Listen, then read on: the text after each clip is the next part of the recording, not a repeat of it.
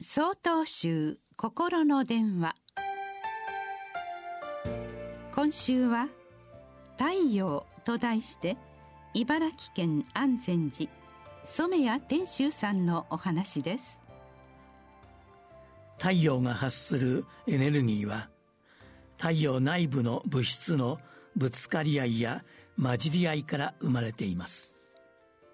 言い換えれば太陽の絶え間ない変化によってエネルギーが生じるのです。そのエネルギーが私たちを照らし温め育むのです。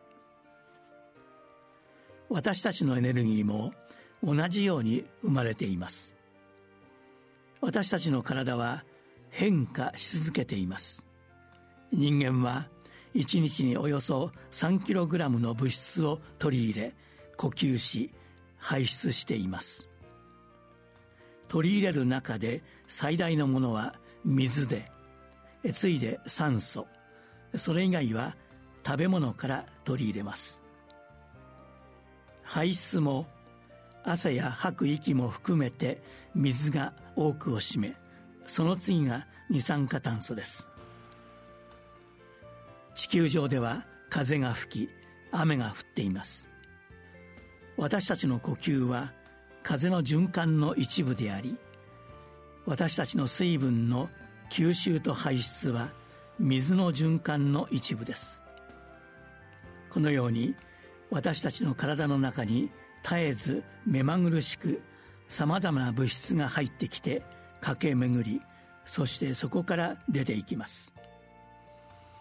この変化のプロセスからエネルギーが作られているのです。